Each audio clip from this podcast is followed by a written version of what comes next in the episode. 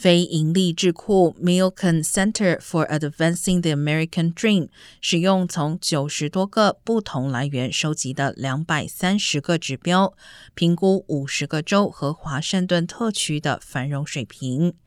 根据这份指标，麻州被评为最繁荣的州，其次是康州、明尼苏达、新罕布什尔和犹他，密西西比则是最后一名。此外，缅因州在最安全的州中排名榜首，夏威夷则荣登健康榜首。华人聚居的纽约和加州分别排在第十三位和第二十八位。